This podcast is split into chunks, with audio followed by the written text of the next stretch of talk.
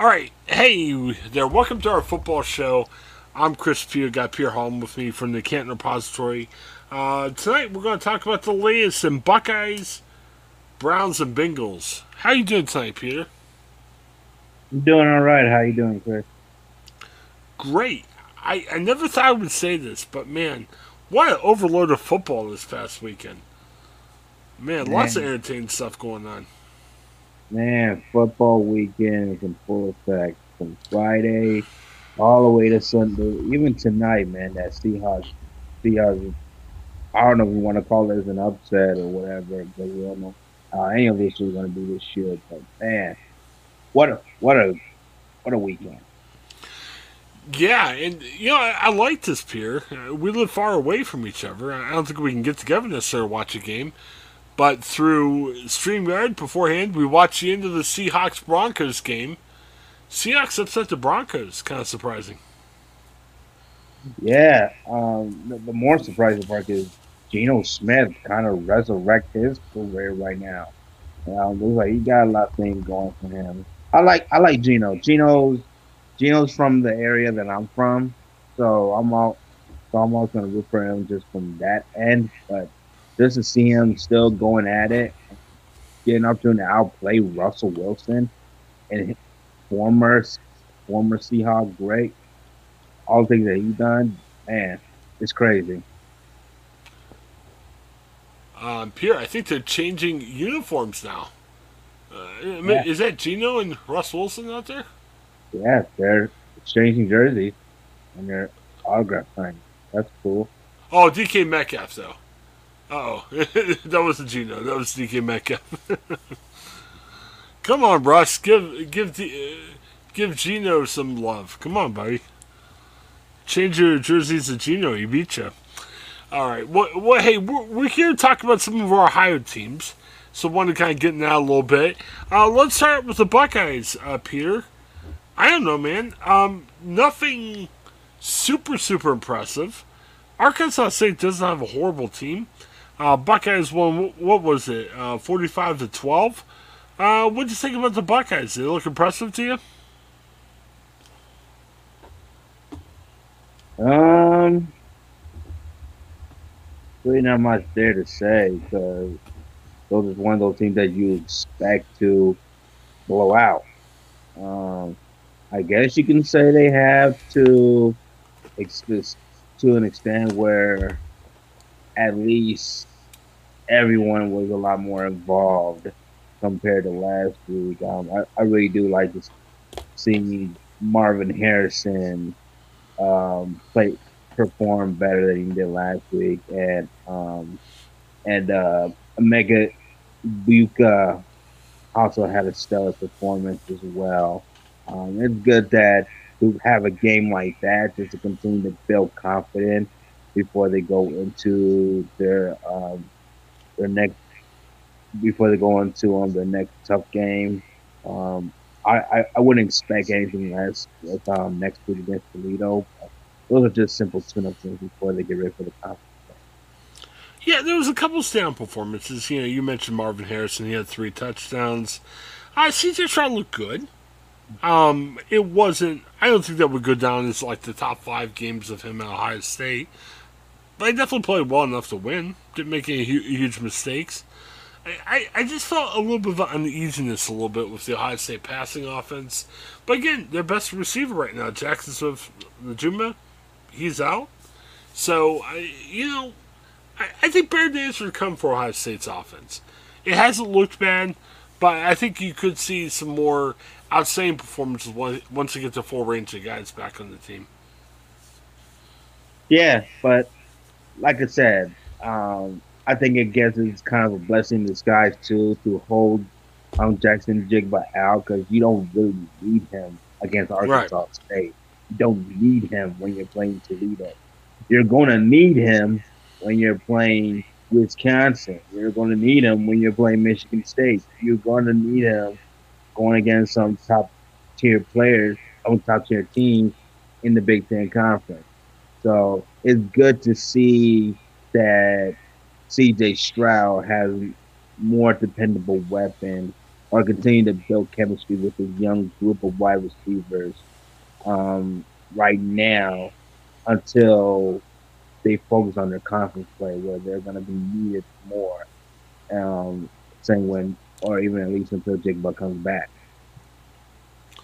Well, and you got get your depth of receivers coming up, so you see a couple guys who may not play as much, you know, get their wings, make sure they're okay, and hopefully give Ohio State a deeper group of receivers to play with as the year goes on. Yeah, and they're young, and that's the most beautiful thing about it. They're all young. Um, just seeing them, them continue to grow and be of that. It kind of remind. It's just like with when um, Garrett Wilson and Olave were there. They they came in and were impactful at a young age um, when they were freshmen, sophomores. This is kind of similar now with um, continued that that um, pretty, pretty much Ohio State wide receiver you in a way.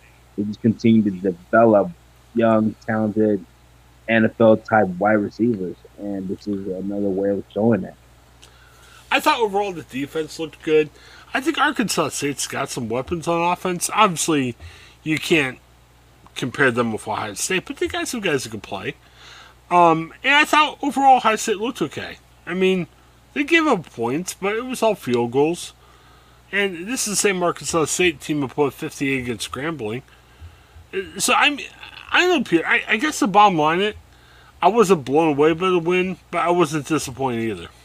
Look, look here, Chris. Look here. The Arkansas State is in the Sun Belt Conference. This is a big week. This was a big week for the Sun Belt Conference in general. Banner week. You just yeah. saw, you just saw Georgia Southern took out Nebraska. You saw Appalachian State beat, um, just took out. Uh, who, who did take out? Appalachian State. A&M. Yeah. Yeah. Um, a, um, a couple weeks before, Old Dominion beat Virginia Tech. Just be, I mean, Ohio State clearly are the better team, and I don't expect them to go down easily. But don't underestimate the young, the the the non-power five teams, especially the Sun Belt. They they're on the come up, and they got they produce just amount of NFL talent than any Power Five team as well. So you there's some obviously you just hope that you know that nine out of ten chances is going to end up as a blowout. But whenever that day comes where you don't take them seriously is when they catch you at catch you at their worst time, and that kind of show there. So hey, the Sun Belt, that's the fun belt right now. Well, in I I was impressed too, I, and I think we get that more as we're in NIL season. It seemed like Arkansas State had a ton of, of guys coming from different schools. It was kind of crazy. They got a lot of transfers there, which you know you can make an argument either way. You could say, well, if they transferred one school, they probably didn't get the playing time that they wanted, so they're really that good. Or it's like, man, they're going to a smaller school, they can look better, they get a chance to play, and yeah, Arkansas State had some guys who could play on offense. Yep, and Arkansas State they had their fair chance of producing some NFL talent as well. I didn't even mention Marshall beating Notre Dame. So now, oh yeah. So yeah, man, this is don't don't sleep on the Sun Belt. So well, yeah. It, yeah, let's talk about that because that kind of goes with Ohio State because game one, Ohio State beat uh, Marshall, uh, not Marshall, sorry, Notre Dame, 21 to 10. And, you know, I, I think the argument after that, we were kind of like, man, maybe Notre Dame looks better. Is Notre Dame going to run the table or whatever the case might be? And they lost to Marshall. And uh, your point's well taken. Don't sleep on these guys. And obviously, Notre Dame slept on Marshall. What do you think that means for Ohio State? Because, you know, no matter what, it kind of decreases a little bit of the resume of beating Notre Dame like that to the opener. No, you just think about it, Chris, that this was the conversation that we had even before our first episode was we don't get caught up with the preseason rankings and this mm-hmm. kind of show. Notre Dame shouldn't have even been a top five team to begin with because okay. of the because of the amount of the, the amount of players that they lost offensively, as, as, as at least as far from a skilled player's perspective, they don't know exactly their identity is right now. Um, their quarterback, he's dealing with the growing pain. They don't have a preliminary weapon. The offensive line is decent. Their defense is competitive, but that's not going to get them enough points.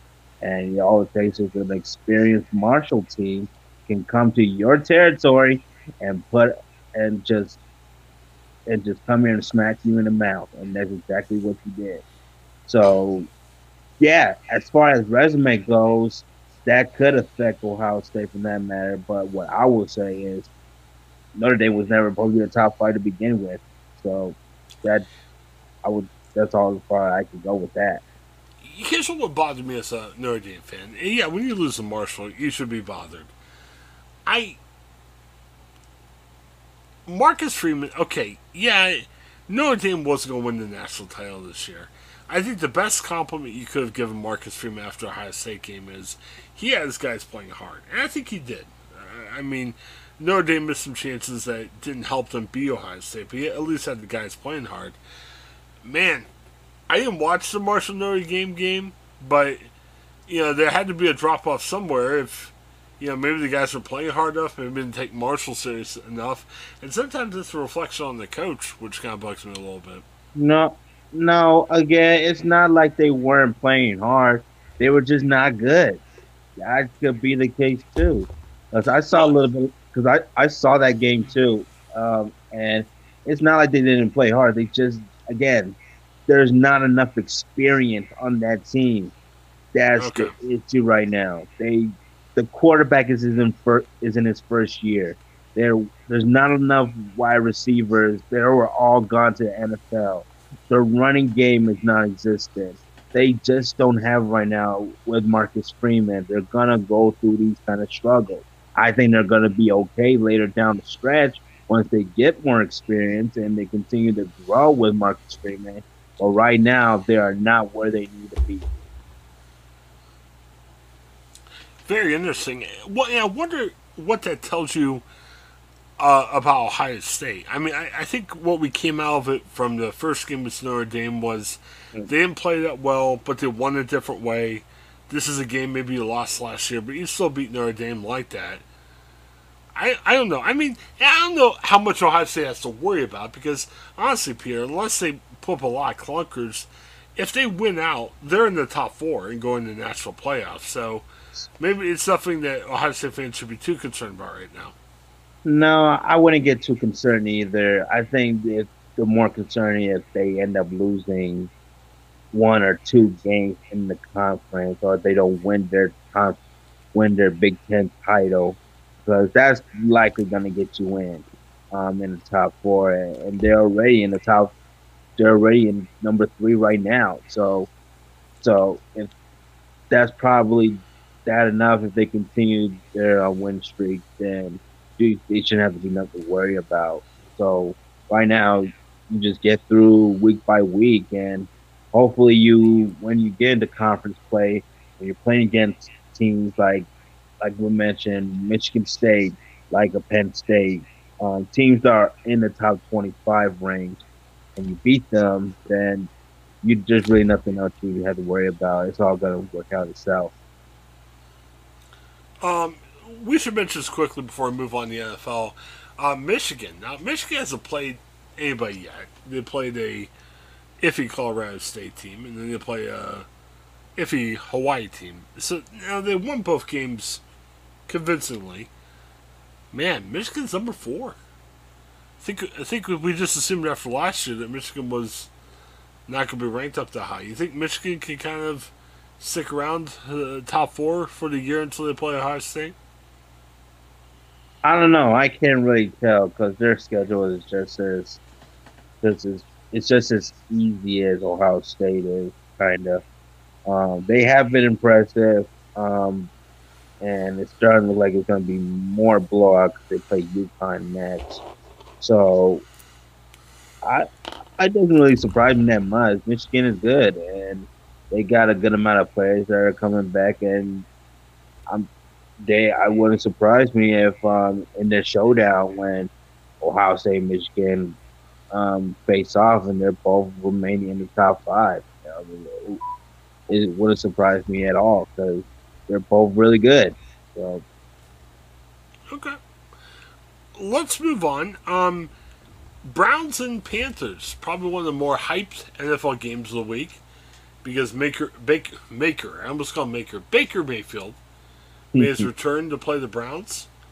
Uh, Browns win. Uh, Cade York, 50 yard field goal late in the game. I don't know. First week of the year, Peter, we always talk about overreactions. We always say, hey, just because something happens doesn't mean that it's going to happen that way the rest of the year. Uh, are you feeling better about the Browns after watching that game on Sunday? Do I feel better if you're a Browns fan?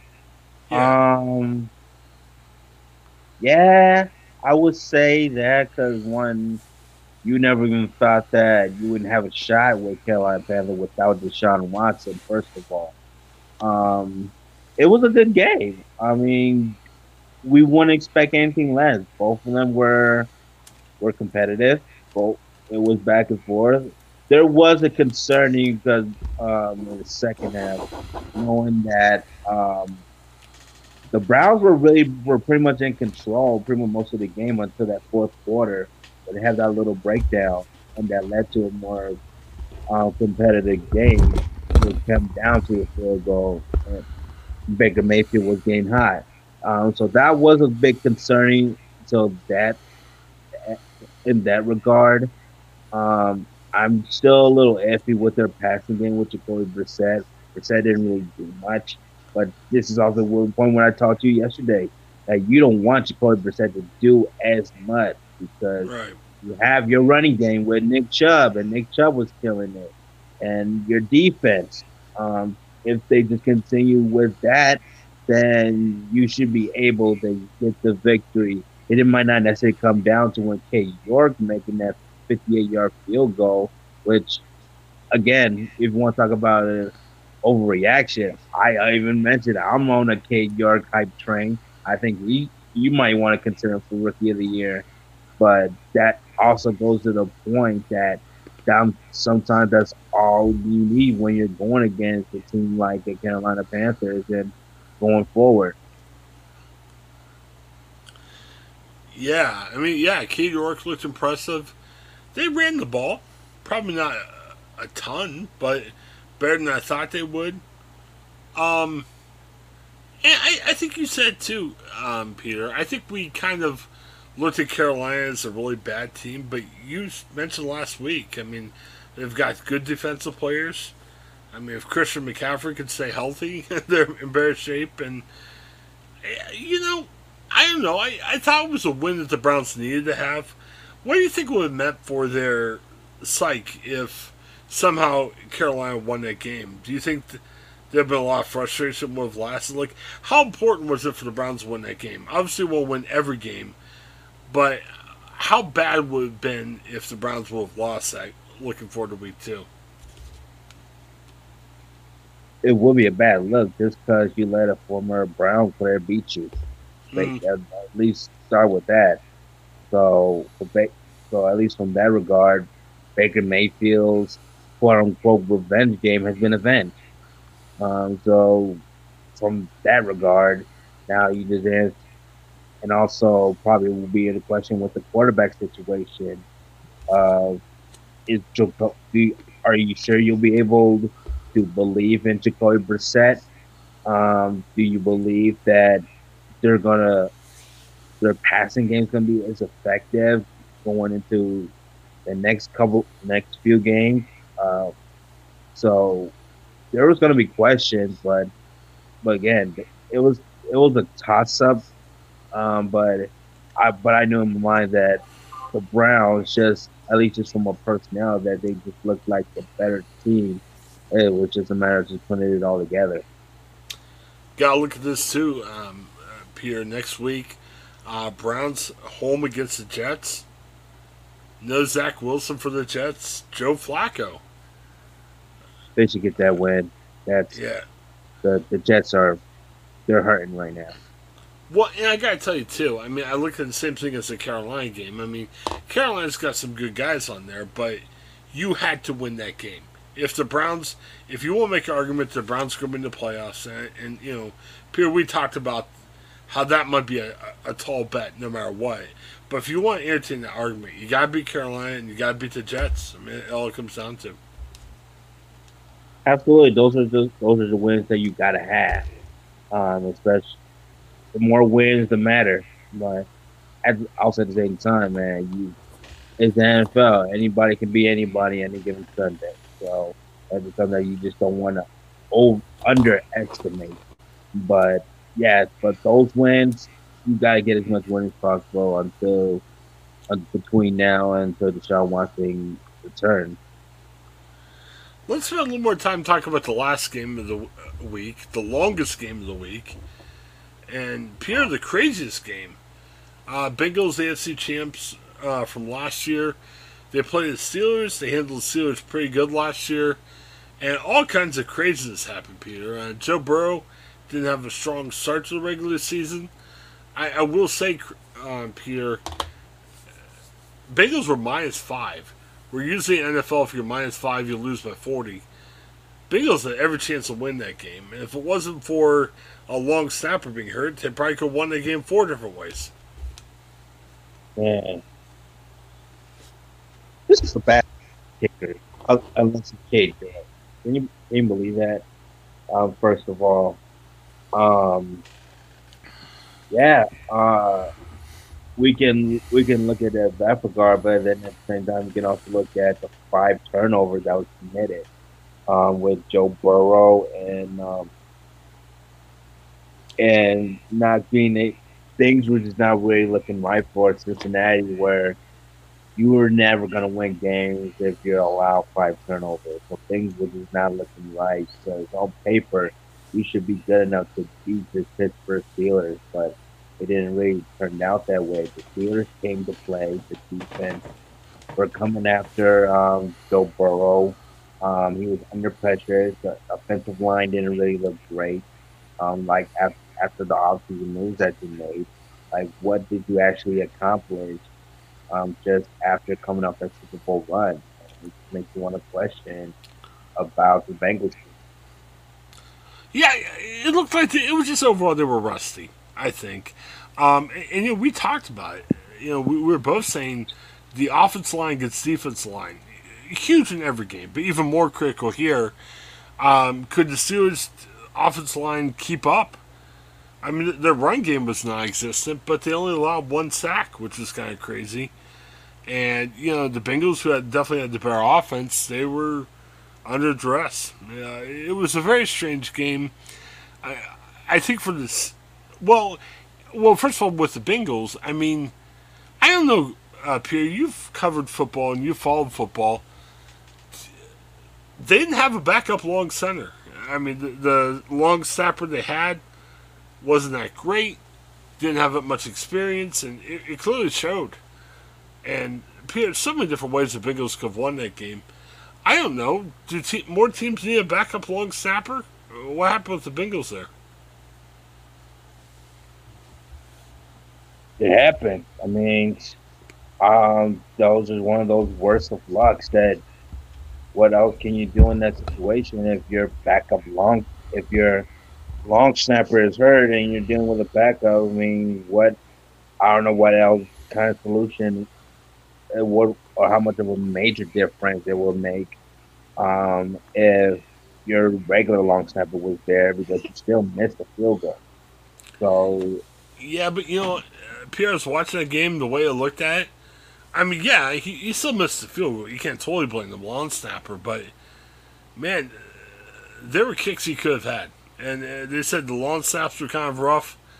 Um, that field, the extra point, last play of regulation where Minkah Fitzpatrick came in and got the block. Hey, Minkah was amazing. Was, uh, out of his mind for the Steelers. Good. Uh, I think it was like 14 tackles. Yeah, pick six. He had the extra point First block. Play that first play, pick six. Yeah. And that and that's I don't even know you can even blame Joe Burrow because that was just a great, great play by Mika. He he he saw he read the quarterback's eye and he just jumped the route because he know where yeah. he was going. That was a good play on on Mika's end, and just a bad throw on Joe Burrow's end. Well, and give him credit for the extra point block. I'm not taking anything away from Minkah. That play, because of the long snapper, it just developed really slow, which helped kind of propel Minkah to having that. Um, I don't know. I mean, their kicker's fine. You, you just didn't have your backup in place, and just it made it tough. Um, I, I thought the defense for the Bengals played okay. I I thought, you know, they just. Uh, Pierre, I would never thought that would have said, man, the Bengals offense just couldn't do it. But I think they, they really they really didn't help their the defense wasn't really helped by the offense. I mean, there was a lot of bad, you know, field, you know, it, there was a lot of drives that started in the Steelers territory. Um, you know, it just deep, defense wasn't helped out by the offense at all. Um, I, I, think the Steelers' offense is still a work in progress, still struggling. I'm not sure if Mitch Trubisky is your quarterback, but I don't think the Bengals made a huge falter that way. I think the offense just put them in bad spots all day, which I would have never thought that would be the case before the game. I was gonna say the Bengals did defense did look pretty well, and mm-hmm. to your point, yeah, they were they were put in tough situations because of because of Joe Burrow's mistakes and his turnovers. Yeah, um, but also at the same time, they still performed well. I mean, they they were able to stop the run. Um, they were able to at least contain Mitchell Trubisky. Not Mr. Trubisky was anything special either. So it's not like they didn't play terribly, but yeah, they were in a bad situation, and they eventually got worn out just because they've been on the field most of the time. It happened.